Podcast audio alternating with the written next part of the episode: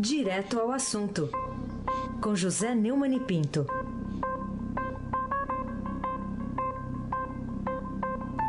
Oi, Neumann, bom dia. Bom dia, Raíssen Abac. Bom dia, Gustavo Grisa Lopes. Bom dia, Almirante Nelson Volta. Oi. Bom dia, Moacir, meu caro Moacir Evangelista. Bom dia, Emanuel Bonfim. Bom dia, ouvinte da Rádio Eldorado, FM 107.3, com o âncora Raíssen Mabac. Vamos lá, direto ao assunto. A Polícia Federal, Neumann, apontou indícios de crime de corrupção passiva cometido pelo presidente Michel Temer e por seu ex-assessor, ex-deputado Rodrigo Rocha Loures, ex, não, ex-mala não, no inquérito aberto com base na delação do empresário Joesley Batista do grupo JF, que é o controlador da JBS. Bom, a Polícia Federal seria irresponsável a ponto de concluir um relatório desses se tivesse deparado com a inocência do presidente? O que, que você acha, Neumann? Eu acho que não. É, eu acho o seguinte, a Polícia Federal, eu já falei aqui várias vezes, a Polícia Federal graças a Deus, é dividida. Tem lá a turma do Paulo Lacerda, que é a turma do PT, a turma do Marcelo Itagima, que é a turma do, do PSDB, tem as viúvas do turma e vários grupos. Graças a Deus, a Polícia Federal é dividida e isso impede que ela seja controlada pelo Ministério da Justiça. Então, esse é o segredo da Polícia Federal ter sido chamada de cidadã pelo ex-ministro da Justiça do Lula, Márcio Tomás Bastos. Né? O, de acordo com a reportagem da Andrésa Matais, do Fábio Serapião e do Breno Pires, do Estadão, em Brasília, o fato é este. E eu não entendo é como é que as pessoas não, não percebem a gravidade disso. O presidente da República, acusado de três crimes, e a Polícia Federal, órgão policial do Estado e não da presidência, nem do Ministério da Justiça, faz uma investigação apontando provas, documentos que levam a, a incriminação do presidente. É, a, a, Polícia Federal encaminhou esse, esse relatório inicial ao Supremo Tribunal Federal e também pediu cinco dias de prazo para encerrar a apuração, investigando outros crimes. Não, não é só. É, agora, eles estão é, apresentaram um relatório sobre corrupção. Falta um relatório, corrupção passiva. Falta um relatório ainda sobre a organização criminosa e outro sobre a obstrução à investigação. Não há por que duvidar do trabalho de investigação da Polícia Federal.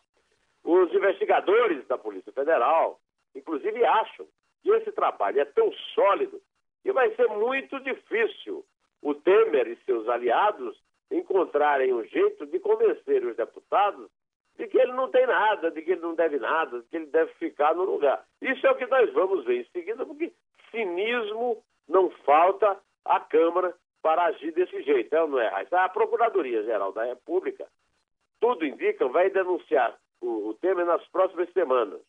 Eu acho, inclusive, que ele devia ter ficado no Brasil para se defender melhor. Contar com a indiferença da Câmara diante do material investigado, que ele não conhece, nem nós, mas logo, logo nós vamos conhecer. É irresponsabilidade semelhante a de receber Joesley em casa, meu amigo Raíssen Mabat. Então, pelo que você está dizendo, a coisa tá russa, mas aí não é com dois A S. batata tá assando, a coisa tá russa. Lá é. na Rússia tem muita batata, né? E, oh, só que na essa Noruega também. Só que essa coisa russa não é com dois S, né? É diferente, é, é, é, é com cedilha. é russo com cedilha. Isso. Mas já que você falou na viagem, né? O presidente Temer viajou depois de ser uh, de, ser a, de ter entrado até com dois processos na justiça contra Joesley Batista, um por danos morais, outro por difamação, calúnia e injúria. Isso não basta para justificar a viagem? O que, que, você acha? Pois então. É, agora é outra reportagem, é do Bredo Pires e da Isadora Aperum, lá da sucursal de Brasília. Para defesa do Temer, é, o Joesley agiu por ódio para prejudicar o presidente e se salvar dos seus crimes. Isso chega a ser infantil, né? De que adiantaria o ódio de Joesley se Temer não tivesse cometido os crimes, ou pelo menos não tivesse é, levantado uma suspensão, já é gravíssimo. É aquela história da mulher do César. Não basta ser honesto. O estadista, como a mulher do César, precisa parecer honesto. O Brasil numa crise dessa, O Brasil precisa de um presidente com o um mínimo de credibilidade.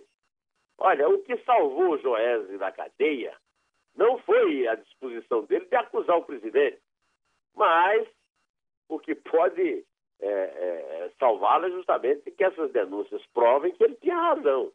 E as provas que ele levou para os investigadores de que ele teria cometido três crimes gravíssimos. A minha avó dizia que desculpa de cego é feira ruim e saco furado, viu? Eu acho que é o que está valendo. O Temer decidiu processar o Joé depois da entrevista. Quer dizer, o, o, a delação não foi suficiente. Agora, quando na entrevista o, o disse que ele liderava a maior organização criminosa do país, aí ele resolveu processar. Eu acho que essa afirmação é um pouco exagerada, até porque a gente já sabe que o chefe da quadrilha é outro. Né? Só que o Temer participava dessa quadrilha aí, que era chefiada pelos, pelos outros, né? pelo casal, né? Mas isso não inocenta o Temer dos fatos apresentados, tanto no, no, pelos delatores, como pelas investigações que a Polícia Federal está levando ao Supremo. Nos processos, os dois processos são praticamente idênticos. A defesa de Temer afirma que Joese passou a mentir escancaradamente, a acusar outras pessoas, para se salvar dos seus crimes. Ah, esse raciocínio é um raciocínio estúpido. Na verdade, o Joesley, é, ele está se aproveitando dos crimes que os outros cometeram com ele. Ele está delatando crimes que ele cometeu com os outros, entre os outros, o Temer. Além disso, a defesa acusa dele ser um criminoso notório de maior sucesso na história brasileira. O Temer participou disso. O Temer ajudou a eleger a Dilma duas vezes e, e, e no governo do PT, em que ele mesmo, na sua nota do Planalto, mostrou é, de, a subida de 4 bilhões para 183 bilhões de 2005 para 2016 da, da fortuna do, dos irmãos Batistas. Aí o, o, o Temer agora está reclamando da delação premiada. Nós também achamos que a delação foi exagerada, o perdão é, é muito grande. De qualquer maneira, isso não o isenta de nada, não inocenta de nada o, o, a defesa do Temer não se refere, por exemplo, aos governos do PT, aos quais, a dois dos quais o Temer serviu. Aí o documento afirma que é preciso rememorar os fatos, e ele mesmo não rememora, de que o grupo JIF, da qual Joés é acionista, recebeu o primeiro financiamento do Banco Nacional de Desenvolvimento em 2005, muito antes de Temer chegar ao Palácio do Planalto. É, e daí?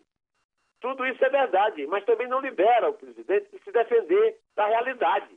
Ficaram faltando nos depoimentos e na entrevista do, do Joés à época a narrativa da construção de sua fortuna. Mas isso daí não tem nada a ver com as acusações específicas, específicas e factuais contra o Temer. Já.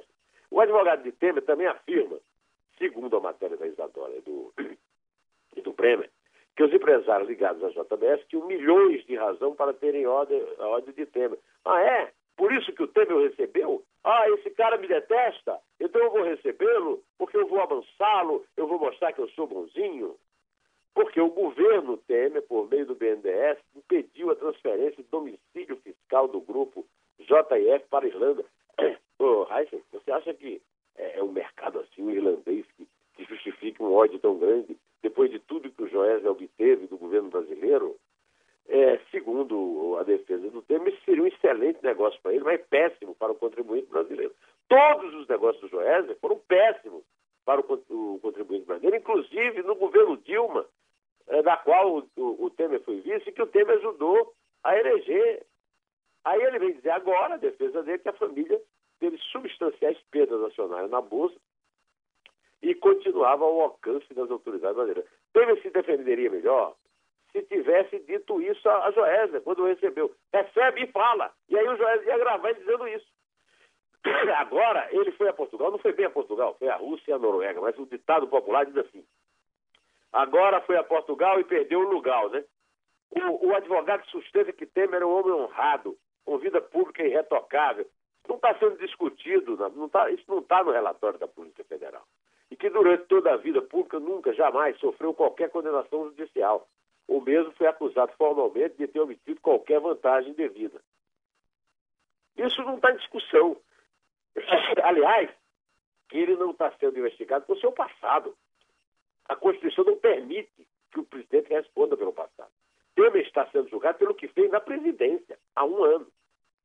Além dos processos, ele tentou ameaçar o novo oponente vídeo que distribuiu ontem para a TV. Eu vou pedir ao Almirante Nelson para tocar um pedaço desse vídeo que ele está é, furioso contra os criminosos do Brasil. É. Vamos ouvi-lo? Acabamos com os favores que privilegiavam apenas algumas poucas empresas. Cortamos as práticas que permitiam a criminosos crescer à sombra dos ilícitos e do dinheiro público jorrado, sem limite e com juros camaradas. E muita gente não gostou disso. Já está claro o roteiro que criaram para justificar seus crimes. Aponta o dedo para outros, tentando fugir da punição. Aviso aos criminosos que não sairão impunes. Pagarão o que devem e serão responsabilizados pelos seus ilícitos. O Temer deveria se colocar diante do espelho vestindo a faixa presidencial e aí ver se ele, ele mesmo, como presidente, não teria que cobrar isso dele mesmo. Essa é que é a pergunta que não quer calar. Por que isso não vale para ele mesmo? Abate. Boa pergunta. Diante do espelho, então. Estou imaginando a cena aqui. Bom, na... vestido, viu? Hã? Pode usar, inclusive, o espelho da dona Marcela lá no quarto, que ela é uma mulher muito bonita, deve ter um espelho grande. Mas, é. use vestido, bote o terno presidencial, a faixa e se veja, e veja que tipo de punição esse, o criminoso que está atrás daquela faixa merece. Muito bem, recomendá-lo aí. Em carta redigida na, da, da cadeia onde está preso lá em Curitiba, o ex-presidente da Câmara, Eduardo Cunha, citou, Neumann, um encontro entre ele, ele, ele que você chama aí de cara de Cunha, né? É, cara de Cunha. É, entre ele, Joesley e o ex-presidente Luiz Inácio Lula da Silva, no ano passado, 2016, março de 2016, isso para desmentir o empresário da JBS, que diz que só se encontrou com o Lula em 2006 e 2013. Os advogados do, dos batistas já mudaram um pouco aí a versão das duas reuniões solitárias. Bom, isso muda alguma coisa a situação aí do, do, do que você chama de cara de cunha e do que você chama de mordomo de filme de terror, ou não? É, o nosso Joés, ele, ele contou lá na, na, na época que encontrou Lula eh, duas vezes, né? um em 2006 e outro em 2013. Agora já está dizendo que não foi bem assim, os advogados estão dizendo que ele não é por isso, não é bem isso, ele bem, ele teve outros encontros. É, é que esses encontros realmente ocorreram. Quer dizer, conversa de malandro, campainha, aquele que toca a campainha para fazer o assalto, né? É, na verdade, o, o, o, cara de Cunha aproveitou para dizer que Joésia fala que só encontrou Lula duas vezes. Mentira! Ele apenas se esqueceu. Que promoveu um encontro que durou horas. Eu estou lendo aqui a carta que o cara de Cunha distribuiu ontem. No dia 26 de março de 2016, sábado de aleluia, na casa dele, entre ele, eu, ou seja, o cara de Cunha, e Lula, a pedido de Lula, para discutir o impeachment de Dilma. Uh, o cara de Cunha afirmou que no encontro pôde constatar a relação entre eles e os constantes encontros que mantinham. Esse tipo de, de, de, pressão aí do cara de Cunha já devia ter sido feita pelos, pelos policiais federais, pelos procuradores, já devia ter sido lembrada pelo, pelo, pelo Faquin na hora de homologar e pelo repórter, pelo repórter da época, o chefe lá de reportagem, o chefe da redação, o, o menino Diego Scosteg. Segundo o cara de Cunha, a versão dele pode ser comprovada. Basta chamar os agentes de segurança da Câmara, que o acompanharam, além da locação de veículos em São Paulo. Isso em nada altera o caminho de provas levantadas contra Cunha, nem o que a PF investigou sobre Temer. Mas começa a esclarecer o lado oculto da delação de Joézer, a fabulosa é, e estranhíssima história de sua fortuna paga por nós. Aí o Cunha continuou, viu? É estranho que, mesmo atacando o governo, ele, ele o Joézer, né, ainda seja o maior beneficiário de medidas do governo, tal como a MP do Refis, em que ele, como maior devedor da Previdência do país, vai pa poder pagar os bilhões que devem em 15 anos com descontos e ainda usando créditos podres. Disse Cunha, e essa é uma pergunta a ser feita ao Temer. O, o, o, o Joel tem, tem tanto motivo para ter assim, ódio do Temer depois dessa informação do Cunha. O, o, o meu amigo Reis está marcada para hoje também a apreciação pelo Supremo de outro citado na, na, na entrevista do Joel, que é o Aécio Neves. Eu acho que é um exagero dizer que o Aécio Neves é o número dois, o Temer o número um, número, o Lula seria o quê? O número mil? Bom, de qualquer maneira, o, o Aécio jogou as esperanças de 48 milhões de brasileiros que votaram nele contra o PT no lixo, quando se mostrou que está sendo denunciado por ter participado do propinoduto para ficar calado, para não ter um partido de oposição para valer contra os governos Lula e Dilma. É, na véspera, o governador de São Paulo, Geraldo Alckmin, disse que o partido, que é o Estucano, né, tem que aguardar a decisão da justiça com confiança e serenidade. Né? É, é, é, engraçado como o picoré de Chuchu tem um linguajar tão peculiar e tão sem graça. Como é sem graça o Alckmin? Né? E que pode sair da base do governo Michel Temer a qualquer momento. Eu vou pedir ao nosso amigo Nelson Volter que toque o Alckmin e em seguida, em seguida, toque o rabugento, a gargalhada do rabugento para ah, o que disse o governador Geraldo Alckmin, conhecido nas propinas lá da Odebrecht como o santo. O santo entre aspas, né, Nelson Volter? O que, que o partido eh, decidiu? Primeiro, acompanhar os fatos dia a dia. Nós podemos sair a qualquer momento. Digo, sair é deixar de ter ministério. Aliás, eu acho isso absolutamente secundário. Tanto é que quando houve o impeachment, eu era contra que o PSDB ocupasse ministérios. O importante é terminar as reformas. Obrigado, Nelson Voto. Na verdade, o, o Raíssa, você sabe, e o Nelson Voto também sabe, que o, os empregos que o PSDB está defendendo são os empregos de seus dirigentes, né? E a liberdade do seu Oeste. Muito embora, isso aí não tem nada a ver com o desemprego de 14 milhões de brasileiros. O Aécio é uma decepção e o PSDB afunda junto com o PT. Não vai ser com lero-lero de álcool que ele vai livrar a Aécio, que, aliás, não é o que ele quer, vamos combinar.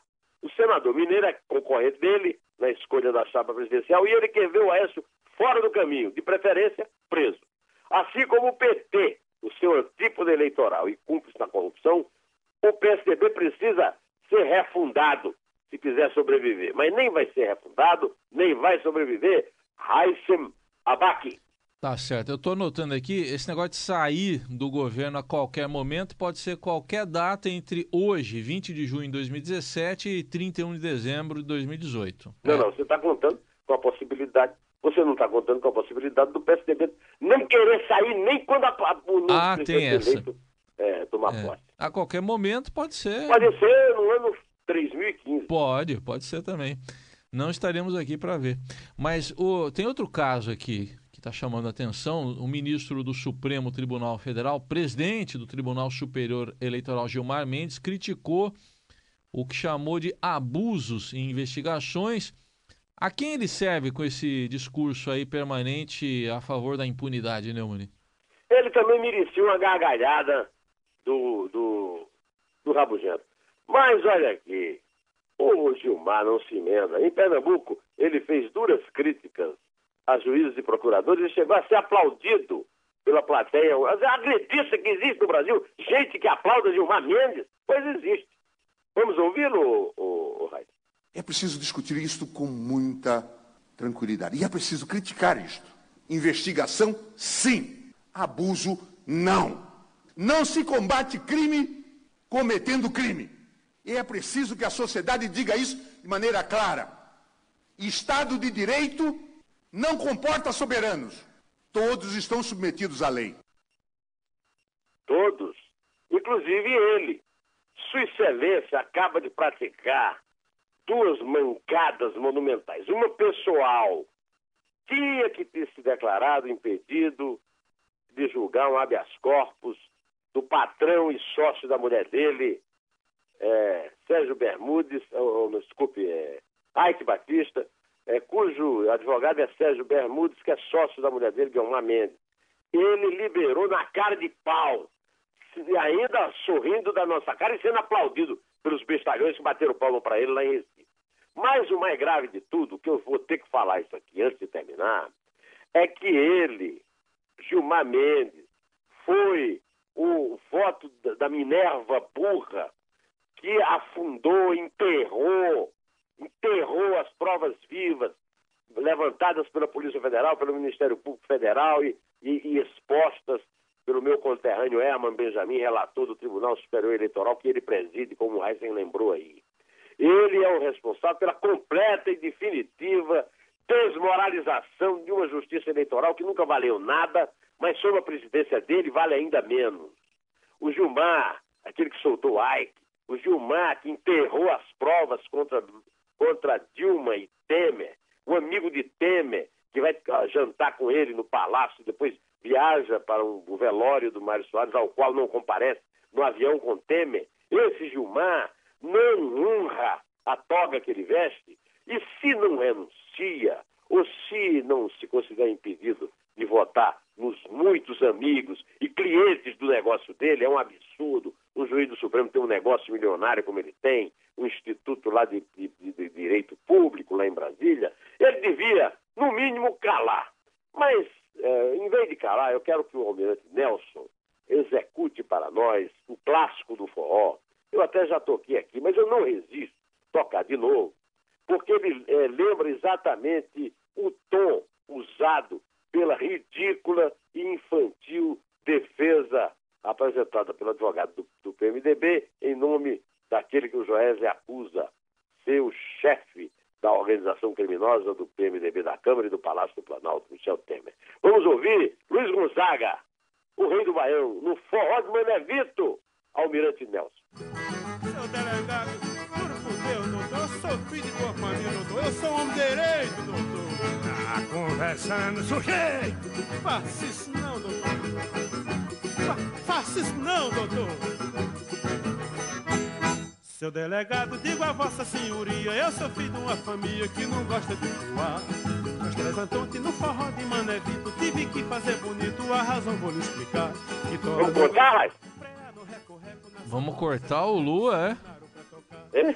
Vamos cortar o Lua, coitado. Por mim tocava até às 9 horas, mas Oi, o, o, maravilhoso. o hein? Emanuel não vai gostar. Vamos Tem os ouvidos. Os Vamos. ouvidos até que podem gostar, né? Vamos contar, né? Vamos lá. É, é três. É dois. É um. Inter. Seu delegado, digo a vossa senhoria, eu sou filho de uma família que não gosta de voar. Antonte no forró de Mané Vito, tive que fazer bonito, a razão vou lhe explicar. Que tola no ganzar, freia no reco-reco, na sanfona Zé Marreco, se danaram pra tocar. Pra aqui, pra ali, pra lá, dançava com Rosinha, quando Zeca de Saninha me proíbe de dançar.